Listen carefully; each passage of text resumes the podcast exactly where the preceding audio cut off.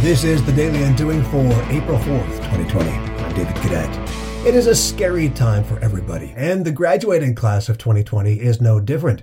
But rather than cast a dark cloud over their prospects, I'm encouraging them instead to start on a process of creative career design.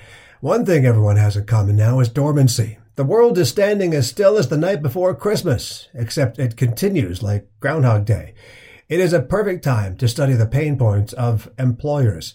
There is a formula to this. It's called design thinking, and it starts with empathy. If you're a student or if you're among the millions who suddenly find yourself career compromised, jump on LinkedIn. Reach out to people you know, people you don't. Connect, interact, observe, listen, speak your mind. Be a player. You will have no better time than the present to catch people who have time. And when this passes, and it will, you'll be positioned top of mind. But first, you must get in the game. Today on the Daily Undoing.